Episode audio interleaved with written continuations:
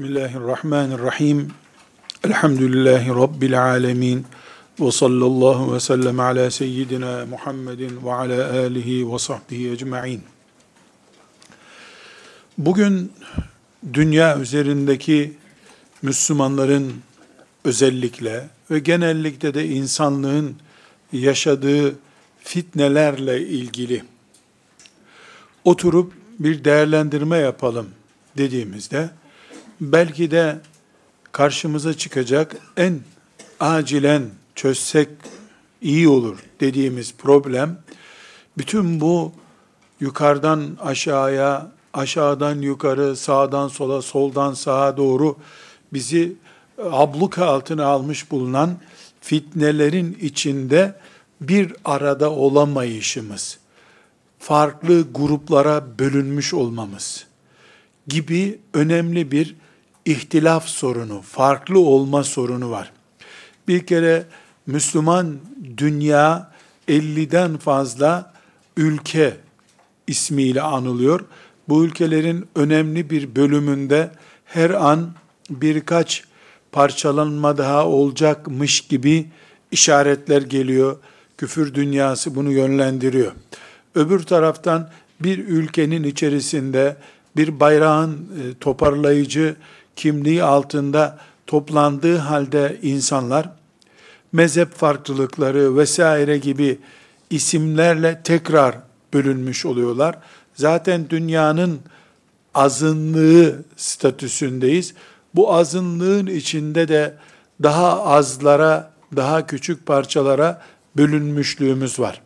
Bizim çocuklar yetiştirilirken ana eğitim dökümanı olarak kullanmamız gereken şeylerden biri de birlikten ne kastettiğimiz, Müslümanlık çatısının bizi nasıl bir arada tuttuğu konusunun ikna edilerek izah edilmesidir. Şimdi Müslümanlar Arafat'ta beraber vakfe yapıyorlar. Aynı Kabe'yi tavaf ediyorlar diye aynı mezhepten olmaları şart mıdır? Aynı düşüncelerde olmaları şart mıdır soruşturmasına zihinlerimizde cevap bulmamız lazım. Bir bardak fabrikasında basılmış plastik bardaklar gibi on binlercesinin ebatı, hacmi, modeli aynı bir statüde asla olamayacağız. Bu gerçeği anlamamız gerektiği bir zamandayız. Meselemiz şudur. İhtilaf, yani farklılık, çeşitlilik bizim kaderimiz midir? Yoksa bu zamanın fitneleri yüzünden mi karşımıza çıkmıştır? Cevap, bu zamanın fitneleri yüzünden değildir. İnsan nev'inin yaratılışı ile ilgili bir sorundur bu. Rabbimiz Kur'an'ında da buna bize açıkça anlayacağımız işaretler, hatta sarih ayetlerle yön vermiştir insanları Allah isteseydi tek kalıp tek anlayış üzere yaratırdı, yaratabilirdi. Bunda onun için bir zorluk yoktu. Ama imtihanı murad ettiği için Allah, kullarını imtihan etmeyi denemek için bu dünyayı yarattığından olsa gerek ki bugün gördüğümüz ayrılık, Peygamber sallallahu aleyhi ve sellemin zamanında bile, ashab-ı kiram zamanında bile ortaya çıkan farklılıklar kaderin bir cilvesi olarak şimdi karşımızdadır. Biz gereksiz birleşmeler, gereksiz tek renklilikler üzerinde vakit çürütemeyiz. Ümmetimizi hayal peşinde koşturamayız. Bu farklılıklara rağmen bir arada yaşama formülleri, aynı İslam'ı farklılığa rağmen Kabe'de birleştirme, Arafat'ta birleştirme, Kur'an'da birleştirme, Resulullah sallallahu aleyhi ve sellemin sünnetinde birleştirme düzeyinde bir Müslümanlık yaşamalıyız. Neden?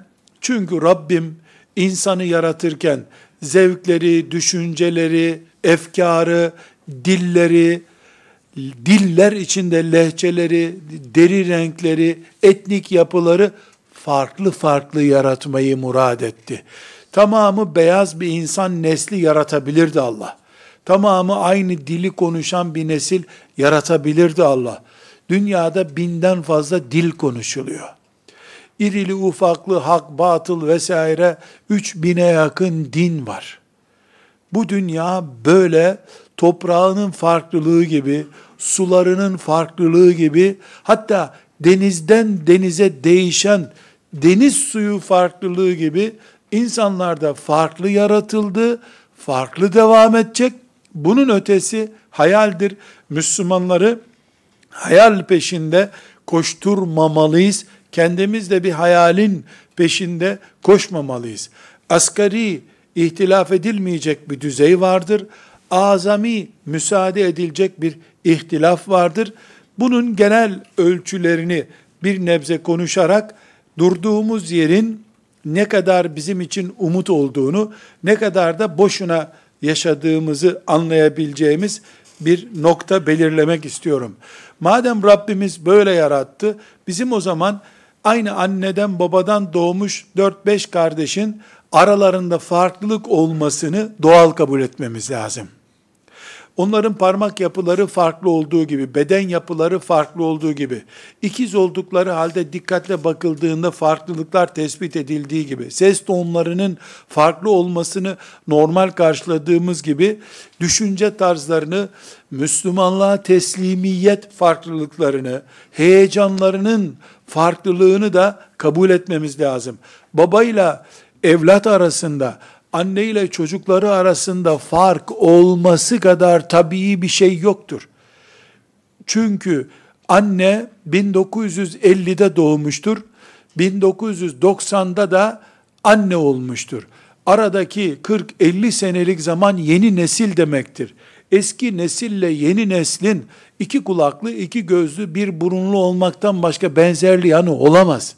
Asır değişmiştir, coğrafya değişmiştir, gıda türü değişmiştir, eğitim sistemi değişmiştir. Bütün bu değişikliklerin içerisinde anne babanın düşünce tarzıyla evlatların düşünce tarzları arasında velev ki aynı din, aynı mezhep, aynı ekol üzerinde olmuş olsalar bile nuans denebilecek düzeyde de olsa fark muhakkak vardır.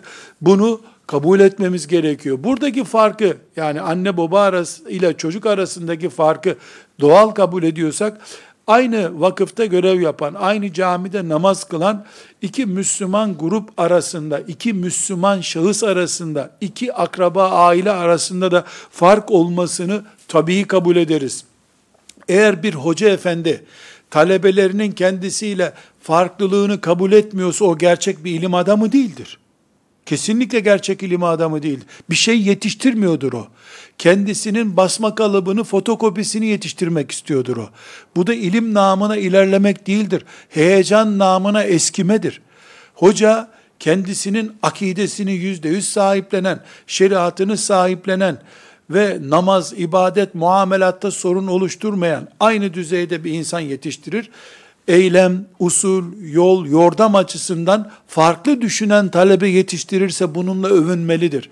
Belki de hocalığın bu konudaki şahı, en değerli örneği İmam-ı Azam Ebu Hanife rahmetullahi aleyhtir.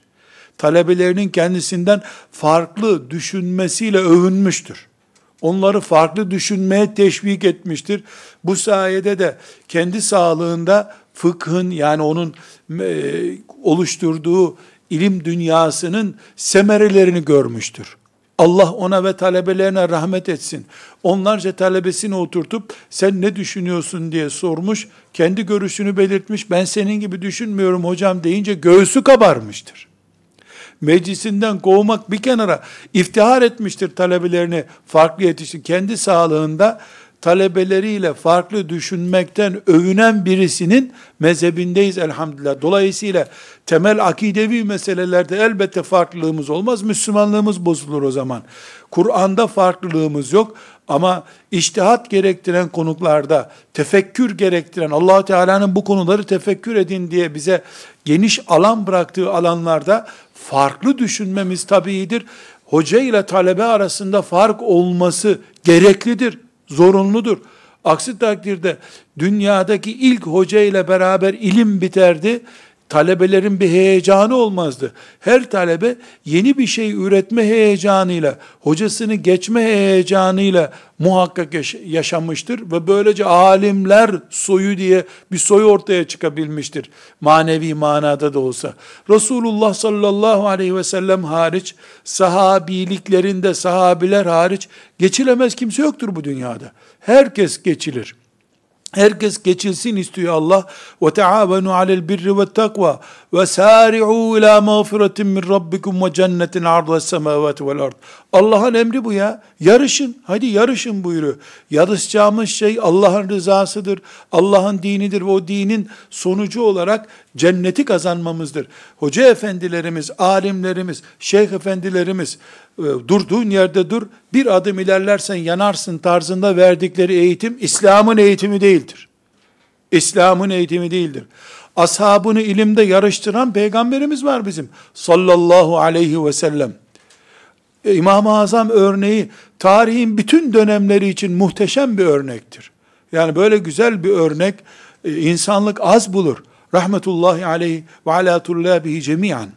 Bu sebeple biz kardeşin kardeşten farklı olmasını, annenin babanın çocuklarından farklı olmalarını ya da ters manada çocukların onlardan farklı olmasını, mümin kardeşler komşuluklar arasında farklılık olmasını, vakıfların farklı olmalarını, derneklerin farklı olmalarını, imamların camide namaz kıldırırken ki ses tonlarının, tadil erkana riayetlerinin farklı olmasını, hocalardan daha farklı talebelerin o hocaların dizi dibinde yetişmesini tabii karşıladığımız gibi hayatın gereği olarak görüyoruz bunu. Sonbaharla ilkbahar arasındaki fark, yazla kış arasındaki fark mevsimlerin bütünlüğünü ve hayatın yürürlüğünü oluşturuyor aslında. Bizim mevsimlerin farklılığı gibi farklılığımız tabiatı inkar değildir. Tabiatın doğallığını kabul etmektir. Aynı şekilde siyasetçiyle yani müminleri yönetenle yönetilen müminler arasında fark olması, müminlerin yöneticilerine karşı farklı düşünmeyi, yöneticinin kendilerine karşı farklı bakışını Kur'an'ın gölgesinde kalındığı sürece, şeriatın himayesinde kalındığı sürece doğal kabul etmek zorundayız. Farklı düşünceleri mescidinde namazda buluşturan Resulullah'ımız var bizim aleyhissalatu vesselam. Resulullah'ın huzurunda sallallahu aleyhi ve sellem yüksek sesle konuşmaktır suç olan. Farklı düşünmek suç değildir. Farklı düşünmek suç olsaydı Allah Kur'an'ında Şura suresi indirmezdi. Şura niye emrediliyor bize? Niye istişare en mühim sünnetlerdendir? Niye? Çünkü farklı düşünüyoruz. Farklı düşüncelerimizi bir kot, bir yerde, bir kotada birleştirdiğimiz zaman mümin dünyayı oluşturacağız çünkü biz. Tek görüşe indirgendiğimiz zaman bir kişinin kanaatiyle her karar verildiği zaman ümmet zarar görür. Farklılıklara Resulullah'ın mescidinde tahammül edildi. Ömer bin Hattab radıyallahu anh'ın şura meclisinde farklılıklara tahammül edildi. Ali radıyallahu anh'ın ikide bir kalkıp öyle değil demesini hürmetle karşılayıp iftihar ederek Ömer Allah senden razı olsun diyerek karşıladı. Biz ümmeti Muhammediz. Nefislerimizin kölesi değil Allah'ın kullarıyız. Şeriatımızın kotasında, şeriatımızın kazanında bulunmuş, erimiş kimseleriz elhamdülillah. Elbette farklı düşüneceğiz. Hesabımız farklı. Cennette yerimiz farklı, maazallah cehennemdeki yerimiz farklı da düşüncelerimiz nasıl beraber olacak? Kur'an'dan başka, şeriatımızdan başka bir düşüncemiz yoktur. Dolayısıyla mezheplerinden dolayı, ümmeti Muhammed'in mezheplerinden dolayı, sekülerizm ümmetin içinde bir mezhep değildir. Ümmetin içinde bir kanserdir sekülerizm, demokrasi vesaire gibi konuları ümmetin içinde bir yeni ekol gibi göremeyiz biz. Bu ümmete ait değil. İthal olarak ümmetin içine monte edilmeye çalışılan şeyler hariç, bu ümmetin ilk üç asrında ne çıktıysa ümmet onu sahiplenmiştir. Artık bu ümmetindir. Buna belki iman dairesinde kalmaları açısından mutezileyi de dahil ediyorum. Haricileri de dahil ediyorum buna ümmetimin içindeki ekoller, bu ümmetin içinden neşet etmiş, bu toprağın çiçeği olan şeyler bizimdir. Elbette bunların efdal olanı, daha iyi olanı vardır. Daha Allah'a yakın, şeriata daha öz olarak yakın olanı vardır. Hiçbir mu'tezili düşünceyi Ebu Hanife rahmetullahi aleyhin yanında, meclisinde, onun onun dosyalarının kenarına bir kalem olarak bile girecek düzeyde zaten kabul etmiyoruz biz ama bu ümmetin toprağında yetişmiş ayrı kotu da olsa bu toprakların çiçeğidir diyoruz. Ümmetin bu mantığı sahiplendiği zaman Allah'ın izniyle farklılığımız başımızın belası bir fitne olmaktan da çıktı demektir. Bunu ümmet olarak becerene kadar ümmetin içinde fertler, Müslümanlar olarak bizim becermemiz lazım. Bu göğsümüzün geniş olması, bağrımıza daha fazla mümini, mümin düşünceyi basabilmemiz anlamına geliyor. Eline kudret geçen, fırsat yakalayan, diğerlerini yok saydığı zaman bile bile ümmet bindiği dalı da kesiyor, bastığı zemini de erozyona kurban ediyor anlamına gelmektedir bu. Bu sebeple bizim şu anda bir mümin nesil olarak karşılaştığımız en büyük sorunumuz olan birbirimize tahammül edememe sorunu. Birbirimizin görüşlerini batıl kabul etme sorunu ki biz fitneleri konuşuyoruz. Fay hattında nasıl riskli bir hayat yaşadığımızı, İslam'ımızın nasıl patlar bir bombaya, her an fitili çekilecek bir bombaya iblis tarafından dönüştürülmek istendiğini konuştuğumuz bir zeminde diyoruz ki farklı düşüncelere tahammül edemeyişimiz ya benim tarikatım ya da hiç gerek yok tarikata değişimiz. Vakıf varsa benim vakfımdır. Kur'an tefsiri sadece benim yazdığım tefsirdir ya da benim okuduğum tefsirdir diye. Zaten bizim ırkımızdan başka İslam'a hizmet eden ırk yoktur. Öbür ırklar hep bizim şemsiyemizde yaşamışlardır diye batıl bir düşünceyi sanki İslam gibi Allah adına cennet o, onun karşılığında verilecekmiş gibi algılayan düşüncelerden istiğfar ederek Rabbimize döneceğiz ve altı temel prensip üzerinden bu geniş ruhluluğa ümmeti Muhammed dairesini kuşatacak bakış açısına sahip olmak istiyoruz. Yani evvela söylediğim kuralı tekrar söylüyorum. Allah, Kur'an, Resulullah, şeriat bunları konuşamayız. Bunlar da müttefikiz zaten. Bizim sonradan oluşturduğumuz vakıflarımız, tarikatlarımız, siyasi düşüncelerimiz, açılan bu dünya ortamında karşımıza çıkan sorunlara karşı yorumumuz, en basit örneğinden mesela ümmeti Muhammed'in yeniden dirilişi için e, demokratik bir yapılanmadan istifade edilmeli mi, edilmemeli mi? Bu konuda iki farklı görüşün olması, üçüncü de ortada duran bir görüşün olması kadar tabii bir şey yoktur. Neden? Ümmeti Muhammed 200 seneye yakın zamandır kimliğini arıyor. Bireysel hareketler sonuç vermemiştir. Hocalardan, şeyhlerden başlayan hareketler nisbilikle kalmıştır. Yöreselliği aşamamıştır. Bir şahsın, bir alemin kitabının e, on binlerce defa basılması bile Müslümanlara kurtuluş getirmemiştir. Müslümanlar köşeye itilmiş, köşeye sıkıştırılmış bir hayat yaşıyorlar. Bari Müslümanlar bu demokratik sistemden istifade etsinler. Sonra da işleri bitince de e, boş tüp gibi fırlatın, fırlasın atsınlar diye ortaya atılan bir görüşü dinden çıkmak veya dini içinden baltalamak, şirke alet olmak diye algılayamayız. Bunu Resulullah sallallahu aleyhi ve sellemin yüzde yüz sünnetine sadık kalarak, Medine şartlarına çalı, e, riayet ederek bir İslami çalışma yapalım diyeninkini boş görme manasında da öne çıkaramayız. Bu bir iştihat meselesidir. Ümmeti Muhammed ne yapacağı konusunda 200 senedir tıkanmıştır. Tıkanmış, çaresiz, boğulmak üzere olan bir insanın yılana sarıldığı gibi demokrasiye de sarılabilir Müslümanlar kimin niye sarıldığı, demokrasiyi benimsediği için mi, yoksa lanet olası yılandan zehir yapıldığı gibi bundan da zehir yapayım diye mi sarıldığını Allah bilir. Allah bildiğine göre birbirimizin muhasebecisi olamayız biz. Biz camide namazımızı kılarız, şeriatta hep beraberiz, ahirete imanda beraberiz, şeriatımızın bizim sistemimiz olması konusunda müttefikiz. Aramızdaki yöntem farklılıkları, usul ve aşama farklılıkları konusunda ise zaman kimin daha haklı olduğunu, kimin daha isabetli olduğunu gösterecek diye sabırla bekleriz. Altı noktadan bu basiretli, ferasetli ve sabırlı bir hayat tarzını yaşamayı denemek zorundayız. Altı noktamız var. Bunların birincisi müminler birbirlerinin niyet yorumcusu olmamalıdırlar. Evet sen tesbih çekiyorsun ama çektiğin tesbihde asas niyetin başka bir şeydir diyemeyiz. Sen camiye geldin ama kalbinde şeytanlık var diyemeyiz. Neden? Sen niye ellerini yukarı bağlayarak namaz kıldın? Demek ki sen fitnecisin.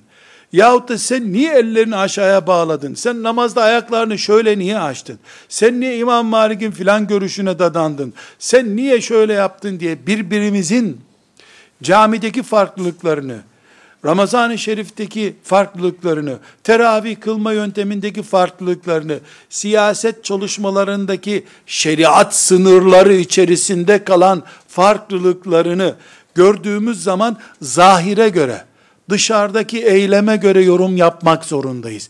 Ben bu camide namaz kılıyorsam, bu camide kıldığım namazın niyetini bir Rabbim bilmeli, bir ben bilmeliyim.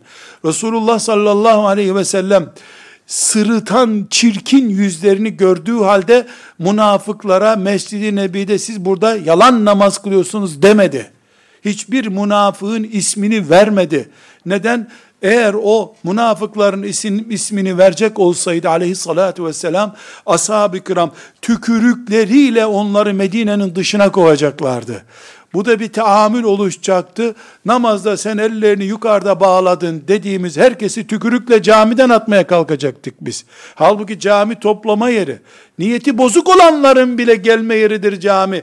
Belki haşyetullah'tan dolayı bir gün kalpleri yumuşar da Allah'ın evinde asıl, asıl niyete, gerçek samimi tavra sahip olurlar diye umut ederek, tekrar ediyorum, Müslüman öbür Müslümanın kalbini okuyamaz. Amellerinin zahiri görünüşüne bakar. Zahiren bu Müslüman ne yapıyor? Namaz kılıyor, namaz kılıyordur. Onun niyeti, abdestinin varlığı yokluğu benim araştırma alanıma girmiyor. Benim araştırdığım bu alan olursa, niyet olursa bu tecessüstür. Müminlerin ayıpları üzerine, müminlerin niyetleri üzerine bir proje kurulması ümmeti Muhammed karakterinin dışındaki bir karakterdir. Birinci planımız bu. Bir, bir, burada bir vakıf kurulmuş. Burada bir dernek kurulmuş. Burada bir tarikat faaliyet yapıyor. Zahiren Resulullah sallallahu aleyhi ve sellemin sünnetine ters bir şey varsa, kadınlarla erkekler kol kola bir ortamda bulunuyorlarsa kapısında İslam'ı yaşatma derneği yazmasının bir anlamı yok o zaman. Geçer gideriz. Yok kabul ederiz. Neden? Çünkü kol kola kadın erkek bir faaliyet yapılmasını yasakladıktan sonra Resulullah sallallahu aleyhi ve sellem Allah rızası için Müslümanlar böyle bir şey yapamazlar. Ama şeriatın zahir emrine, Kur'an-ı Kerim'in zahir emirlerine aykırı bir tavır görmediğim bir yerde niyet okuyuculuğu suçtur. Allah'ın bunu bize emretmediği bir iş olduğu halde yapmaya kalkarız. Bu sadece şeytanın ekmeğine yağ sürer demeyeceğim. Şeytana ekmek pişirtir bize. Yiyeceği ekmeğin ta kendisini pişiririz fark etmeden. Bu sebeple birbirimizin hatta niyetini okumak gibi bir işlem yapmamız doğru olmadığını bildiğimiz bir ilave olarak yani bunu biliyoruz zaten kabul ediyorum. Birbirimizin amelleriyle de uğraşmaya vaktimiz olmamalıdır. Bizim iyi zannettiğimiz, iyi olacağını umduğumuz şeyler bizim günümüzü, mesaimizi doldurmalıdır. Bir vakıf, bir tarikat, bir eğitim kurumu, bir Müslüman, bir hoca efendi 24 saatin bir bölümünü hatası olan Müslümanların hatası üzerine araştırma yapıyorsa vakit israfçısıdır. Yanlış yöntem üzerinde. Sen hatan hatan yok mu da bunu yapıyorsun? Evet. Emin misin? Eminim. Hatan yok. Veya bildiğin bir hatan yok. Peki bu hatasız mantığını yaymakla uğraşsana sen. Yani ölüleri mezarlıktan çıkarıp üstünde çay bahçesi mi yapmak istiyorsun sen? Bırak ölüler mezarında dursun. Madem sen onları ölü, hatalı kabul ediyorsun, sen doğru bildiğin yerlerde ormanlar yetiştir, bahçeler kur diye düşünmek zorundayız. Altın noktayı yakalayacağız dedik. İkincisi bizim ikinci ayrılıklarımızı zararsız hale getirmenin ikinci yöntemi biz kesinlikle farklı düşüneceğiz. Bu farklı düşüncemiz yer yer son çizgiye, kırmızı noktaya kadar da yanaşabilir.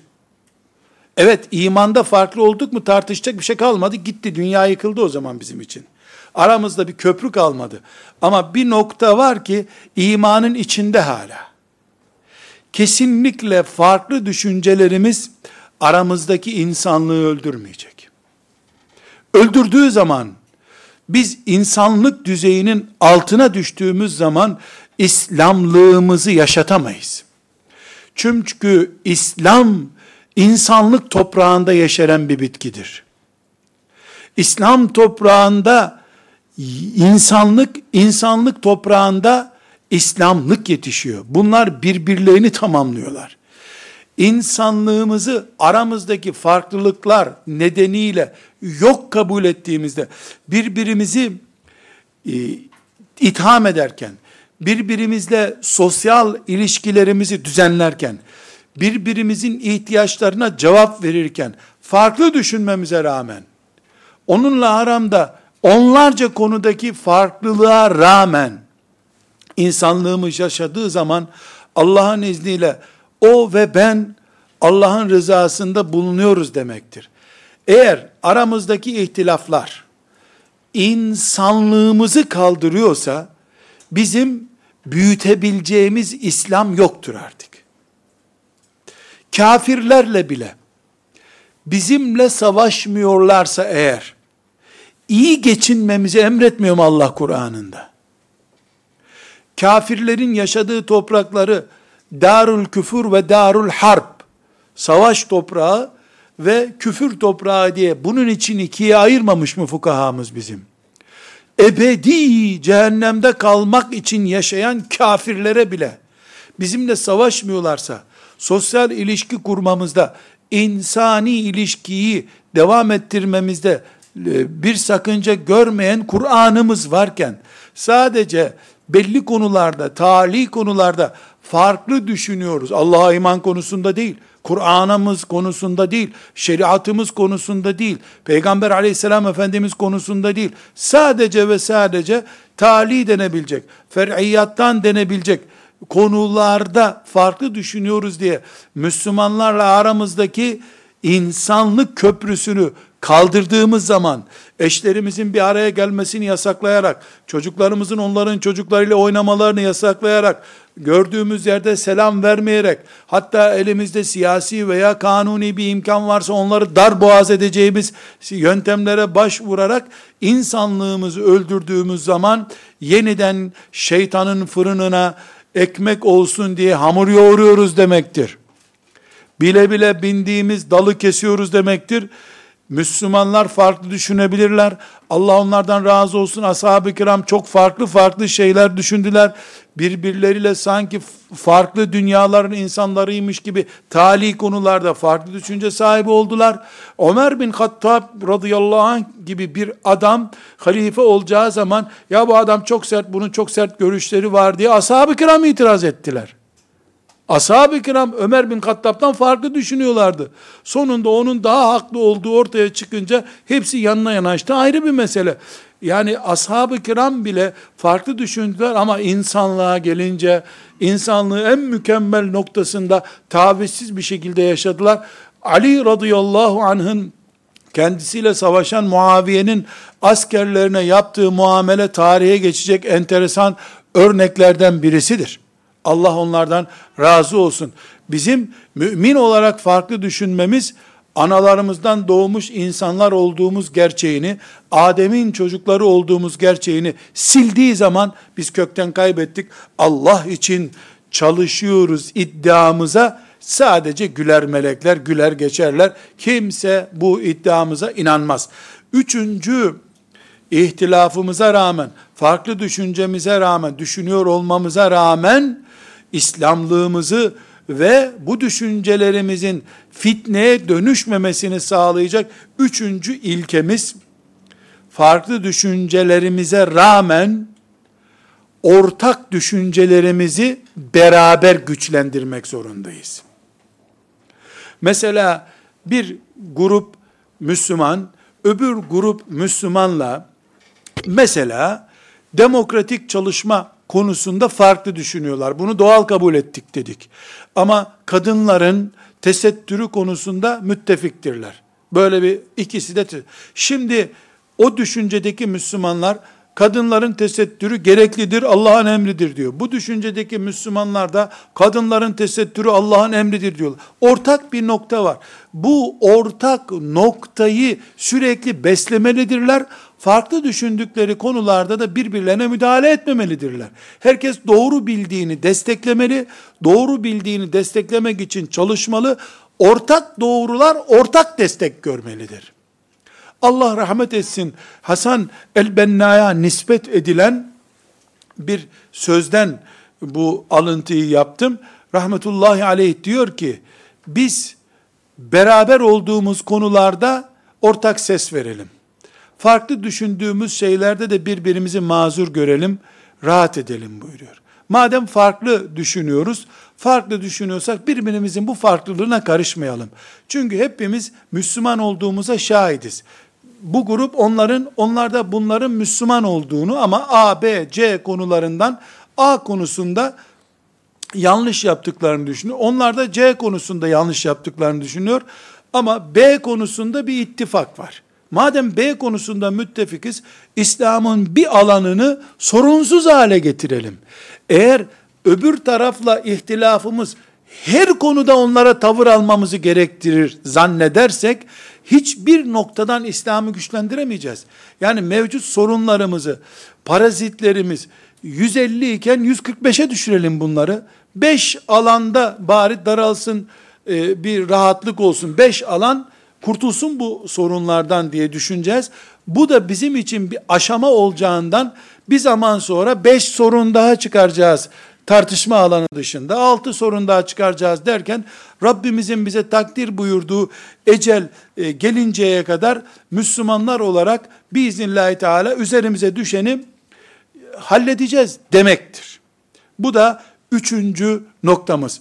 Dördüncü noktamız ihtilafa rağmen mümince Allah'ın razı olacağı bir hayatı yaşayabilmek için altı şey tavsiye ediyoruz dedik e, altı ilkemiz üzerinde konuşacağız dedik. Bunların dördüncüsü Kur'an'ımızın, hadisi şeriflerin, ümmetin icmaının kesinlikle tartışmasız konu diye önümüze koyduğu başlıklar tartışılamaz şeylerdir. Bunların dışında İmam Malik'in Medine'deki bir iştihadı, asla ve kat'a Kur'an değildir. Resulullah sallallahu aleyhi ve sellem min hadisi değildir. Müminler İmam Malik'i de iştihadını da onca büyük bir saygıyla yad ederler, hürmet ederler, belki de uygularlar. Malikiyiz veya değiliz, onun mezhebindeniz değiliz, onun o görüşünü hayat tarzımız kabul edebiliriz. Ama İmam Malik'in sözünün ayet gibi algılandığı yerde Allah'ın rızası olmaz. Aynı şey Ebu Hanife rahmetullahi aleyh için de geçerlidir. İmam Şafii için de, Ahmet bin Hanbel için de geçerlidir. Onların sözleri bizim hayatımıza tarz, ibadetimize şekil, ahlakımıza yön verebilir. Vermelidir de onlar imamımız bizim. Ama oturttuğumuz yer açısından Kur'an'a oturtamayız hadise oturtamayız o sözleri.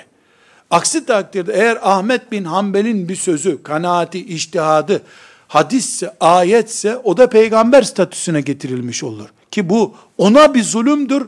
O sağ olsa bizi böyle bir şey yaparken görse tükürürdü bize zaten. Nasıl böyle bir şey yapabilirsiniz? Onlar Resulullah sallallahu aleyhi ve sellemin kapısının hizmetkarı olmakla şeref bulmuşlar. Abartı bu aslında. Ulemanın şahsi düşünceleri, dinimize kesinlikle e, bir açıklama maddesi, kesinlikle Müslümanlara yapacakları işleri yönlendiren bir nasihat olarak girmiştir. Böyle kalmalıdır. Kıyamete kadar da böyle devam etmelidir. Ama asla Kur'an yerine, asla icma yerine konmamalıdır. Burada gayet açık bir örnek vereceğim. Ashab-ı kiram, Allah onlardan razı olsun, pek çok konuda icma ettiler. İcma ettiler demek, birden sonuncuya kadar herkes aynı şeyi söyledi demek. Bu icma bizim için Kur'an ve Peygamber Efendimizin hadislerinden sonra üçüncü dereceden bir kaynaktır. Dolayısıyla bugün ashab-ı kiramın icma ettiği bir konuda aykırı davranan bir Müslümanın Müslümanlığını artık şüpheli kabul edebiliriz. Ashab-ı kiramın icmağına, ümmeti Muhammed'in icmağına karşı çıkmak, Kur'an nasıyla, işaretiyle sabit ki, bizim için imanla ilgili bir konudur, pazarlığını yapamayız. Ama, Ömer bin Hattab radıyallahu anh da dahil olmak üzere, Ebu Bekir radıyallahu anh da dahil olmak üzere, Osman ve Ali radıyallahu anhuma dahil olmak üzere, ashab-ı kiramdan bir kişinin görüşü asla icma değildir. Asla icma değildir. Ebu Hanife rahmetullahi aleyh ne diyor? Nasıl iştihat yaparsın sorusuna Allah'ın kitabında bulursam benim için bulacağım şey buldum zaten diyor. Yoksa Kur'an'a bakarım, Kur'an'dan bulduysam buldum. Ashab-ı kiramın iştihadı varsa zaten var. Yok ashab-ı kiramdan bir görüş geldiyse bana o beni bağlar zaten diyor. Hayır ashab-ı kiramdan iki, üç, dört görüş geldiyse benim mantığıma yatanı alırım diyor. Bir tanesini alırım. Ashab-ı kiramdan bir görüş gelmedi de tabi'in neslinden görüş varsa onlar da adam biz de adamız zaten diyor. Onlar kadar ben de anlıyorum bu Kur'an'dan. Onlar kadar ben de iştihad ederim demek istiyor. Allah ondan razı olsun. Burada örneklendirdiğim nokta ashab-ı kiramdan bir görüş geldiğinde öbür sahabiden başka bir görüş geliyorsa bunlardan birini tercih ederken ashab-ı kirama hakaret ettiğini düşünmüyor. Neden? Çünkü ashab-ı kiram bir bütün olarak bir konuda söz birliği yaptıklarında kıyamete kadar ki bütün nesilleri bağladılar demektir. Bitti hıkmık edemez hiçbir Müslüman. Ashab-ı kiramın topluca gittiği yol, icma ettikleri yol, ümmeti Muhammed'in yoludur. Resulullah sallallahu aleyhi ve sellem'in bize talimatı budur. Ama bir sahabi, ashabın bütünü değildir. O bir sahabi, Allah ondan razı olsun, Ömer radıyallahu anh, İbni Mesud radıyallahu anh bir şey söylemiştir. Biz onu alır, başımızın üstüne koyarız, din olarak yaşayız, Rabbimizden sevabı umarız. Ben İbni Mesud'un sözüne uydum, diye kıyamet günü cennete gireceğime iman ederim. Öyle sev.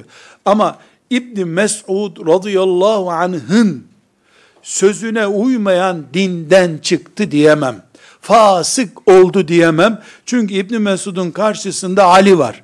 Ali de başka görüş belirtiyor. İbn Mesud'un görüşüne uymayan fasıktır derken Ali bin Ebi Talib fasıktır diyeceksin sen. On görüş gelmiş, onu da farklı düşünmüş. Burada dördüncü maddeyi koyuyoruz. Kur'an, hadis, icma dışındaki konularda ümmeti Muhammed birbirini itham etmemelidir. Bu dört mezhepten herhangi birini hak görmek olarak da anlaşılabilir. Sabit bir yöntemle, sahih bir yolla ashab-ı kiramdan gelen bir bilgiyi de de uygulayabiliriz bunu. A mezhebinin, B mezhebinin iştihatlarından bir iştihat konusunda da bunu uygulayabiliriz. Kur'an'ımızı karşısına alan yok bizim için. Resulullah sallallahu aleyhi ve sellemin sünnetine diklenen bizim için yoktur. Ümmeti Muhammed'in icma ettiği bir konuya saygısızlık yapan bizim için yoktur. Ama bunlardan olmadığı halde İmam Maturidi'nin bir görüşü, İmam Eş'ari'nin bir görüşü, Ebu Hasan el-Eş'ari'nin bir görüşü önemli değil. Ümmetin alimlerinden birisinin saygınlığı, onun ilmine, onun hizmetine hürmetimiz, onu Kur'an gibi, onu hadis gibi görmemizi sağlamaz. Ne açıdan sağlama? Ben Maturidi, e, İmam Maturidi rahmetullahi aleyhin anladığı gibi anlayıp o şekilde ölüp cennete gitmek istiyorum. Ama şunu söylemiyorum. Her kim ki İmam Maturidi'ye muhalefet eden bir görüş içindedir, o zındıktır, o Müslüman değildir, cehenneme bile giremez, gayyada kalır. Diyemem. Diyemem. Çünkü İmam Maturidi ile ümmetin selefi ve ümmetin Ebu'l Hasan el-Eş'ari'ye uyan Eş'ariyim diyenleri arasında Kur'an'da bir fark yok. Hadiste bir fark yok. Ashab-ı kiramda bir fark yok. Alt konularda fark var. Alt konular ise birbirimizi itham etmemiz için uygun bir alan değildir.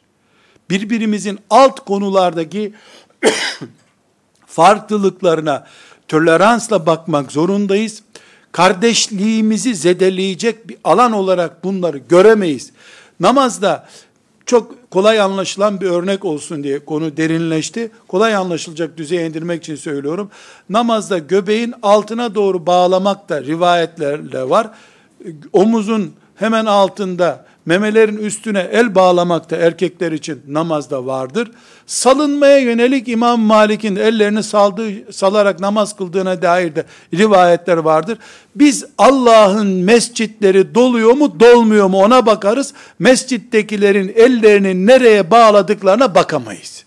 Birbirimizi eğer mescitler dolmadan, ezanlar heybetine kavuşmadan birbirimizin elini nereye bağladığına, birbirimizin kulaklarına kadar mı kaldırıyor, göğsüne mi kaldırıyor, Fatiha'dan sonra hangi sureyi okuyor, niye file, akşam namazından önce sünnet kıldı, niye akşam namazından sonra altı rekat kılmadı diye, tali konularda yani şeriatımızın bir numaralı iman ve amellerin bir numaralı farzları düzeyinde görmediği konularda birbirimizi irdelersek şeytanın fırınına pişmek üzere gönderilsin diye bol bol hamur yoğururuz.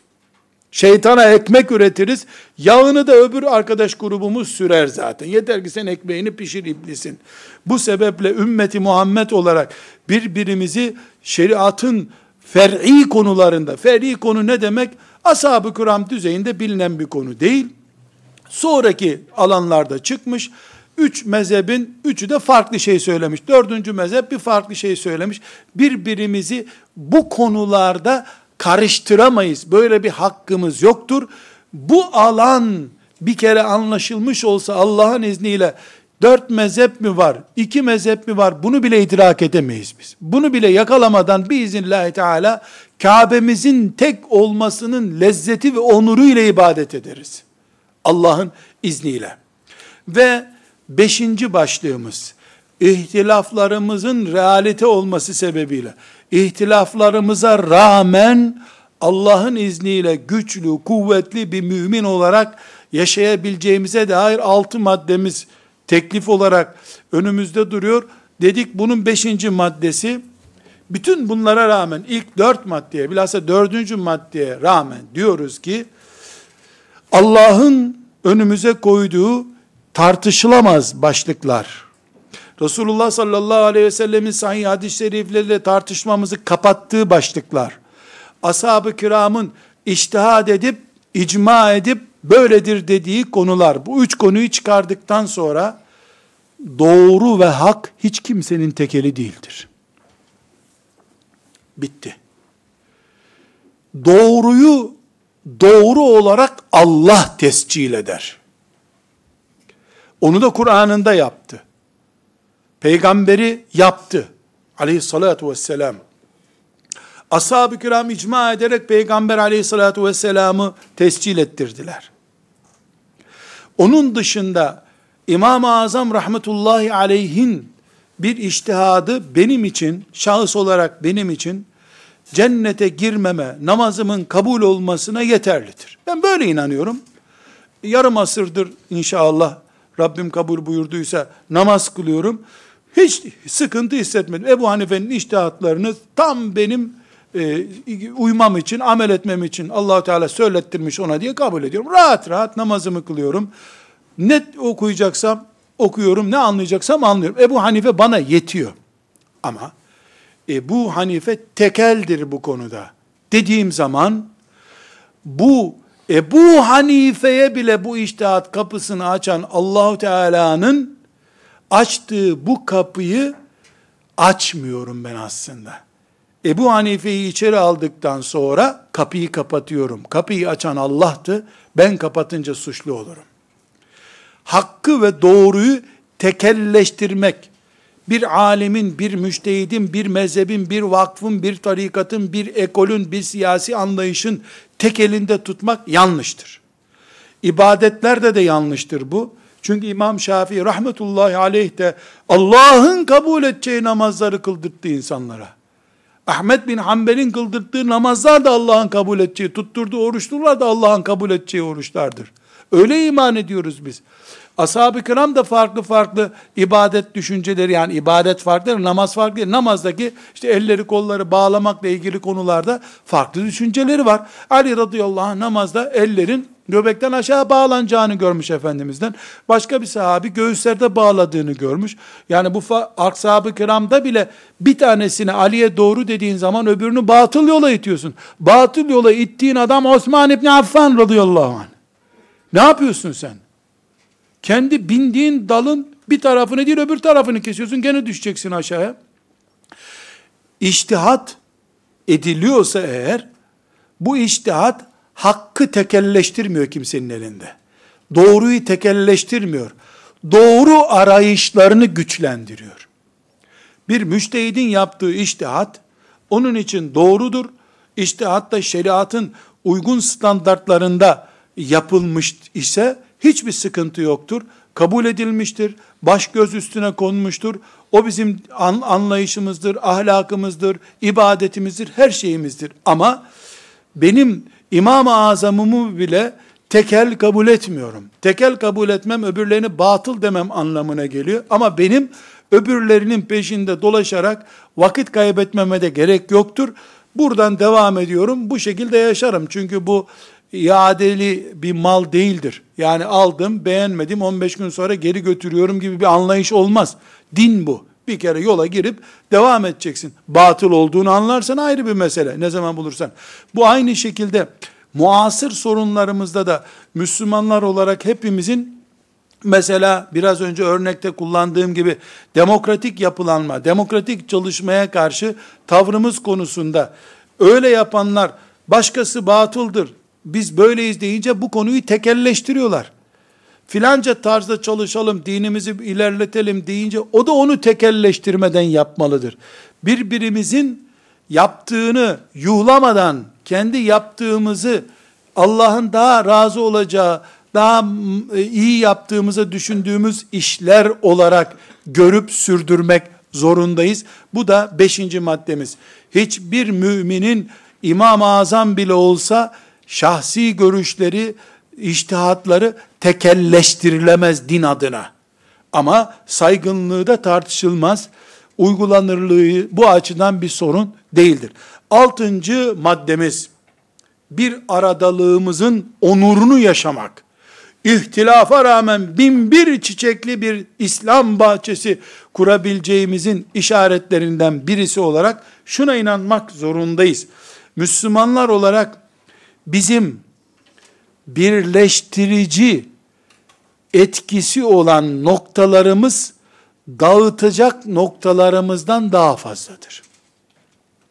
Bir defa Allah'a tevhid konusunda bir sorunumuz yok. Hristiyanlar gibi mezheplerimiz Allah'a imanımızdan kaynaklanmıyor bizim.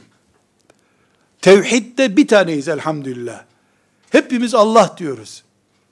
Hiç kimse Allahu Teala'yı haşa Hristiyanlarda veya Yahudilerde olduğu gibi farklı düşünmüyor. Böyle bir anlayışımız yok.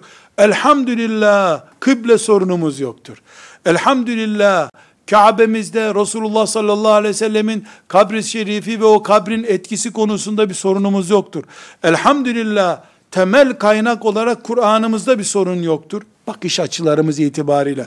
Hiçbir şekilde ashab-ı kiram konusunda sorunumuz yoktur. 3-4 kişi çıkıp ashab-ı kiramın kadir kıymetini tenkis edecek cümle kullanmış olabilir ama ümmet olarak ashab-ı kiramdan kaynaklı, Kur'an'dan kaynaklı, Kabe'nin yapısından kaynaklı veya kıble anlayışımızdan kaynaklı, Allah'ı tevhid konusundan kaynaklı bir farklılığımız yoktur bizim.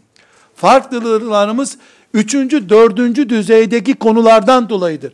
Bu nedenle diyoruz ki farklılıklarımızı kabullenebiliriz. Tamam, benim farklılık dediğin konuda itikadım tamdır, ben onu yaşatırım. O da kendisininkini yaşatsın. Birbirimizi reddetmemizi gerektirecek bir farklılığımız yoktur bizim. Ana noktada bulunduğumuz yer konusunda, koordinatlarımız konusunda bir sorunumuz yoktur. Koordinat sorunu yaşadığımız zaman ben kuzeydeyken o güneydeyse elbette aramızda bir sorun var. Ama bu Hristiyanlıkta böyledir. Yahudi mezhepleri arasında böyledir. Ümmeti Muhammed'in bugünkü uçta bucakta açan dal budaklarına bakarak söylemiyorum bunu. İmam-ı Azam'ın, Ebu Hanife'nin, İmam Şafii'nin, Ahmet bin Hanbel'in, Ebu Hasan e, el-Eş'ari'nin veya İmam Maturidi'nin zamanında ki yapılanmada bu ana konularda asla ve kata bir sorun olmamıştır. Üçüncü, hatta ikinci bile değil. Üçüncü ve dördüncü konularda, başlıklarda sorunlar çıkmıştır. Bunları bu asırda biz birbirimizi irdelemeyerek, birbirimizin işine müdahil olmayarak birinci konuların yükselmesi uğruna, müttefik olduğumuz konuların yükselmesi uğruna bir gayret edebiliriz. Allah'ın razı olacağı yön bu yöndür. Bizim de Müslümanlığımızdan lezzet alarak ve fitnelerin içinde boğulmadan yaşayabileceğimiz bu yön inşallah bu yöndür. Allahu Teala şeriatını bu şekilde yaşamamızı istemektedir. Hiçbir zaman bütün insanların bir arada tek fikir oldukları zaman olmayacaktır. Haccac İbni Yusuf Es-Sakafi kılıcıyla istediği kadar insan doğradığı zamanlarda bile tek ses oluşturamadı. Tek ses oluşturamadı. Tek seslilik insan tabiatına aykırıdır. Çok sesliliğe rağmen insanca yaşamaktır bizim imtihanımız. Rabbim muinimiz olsun. Velhamdülillahi Rabbil alemin.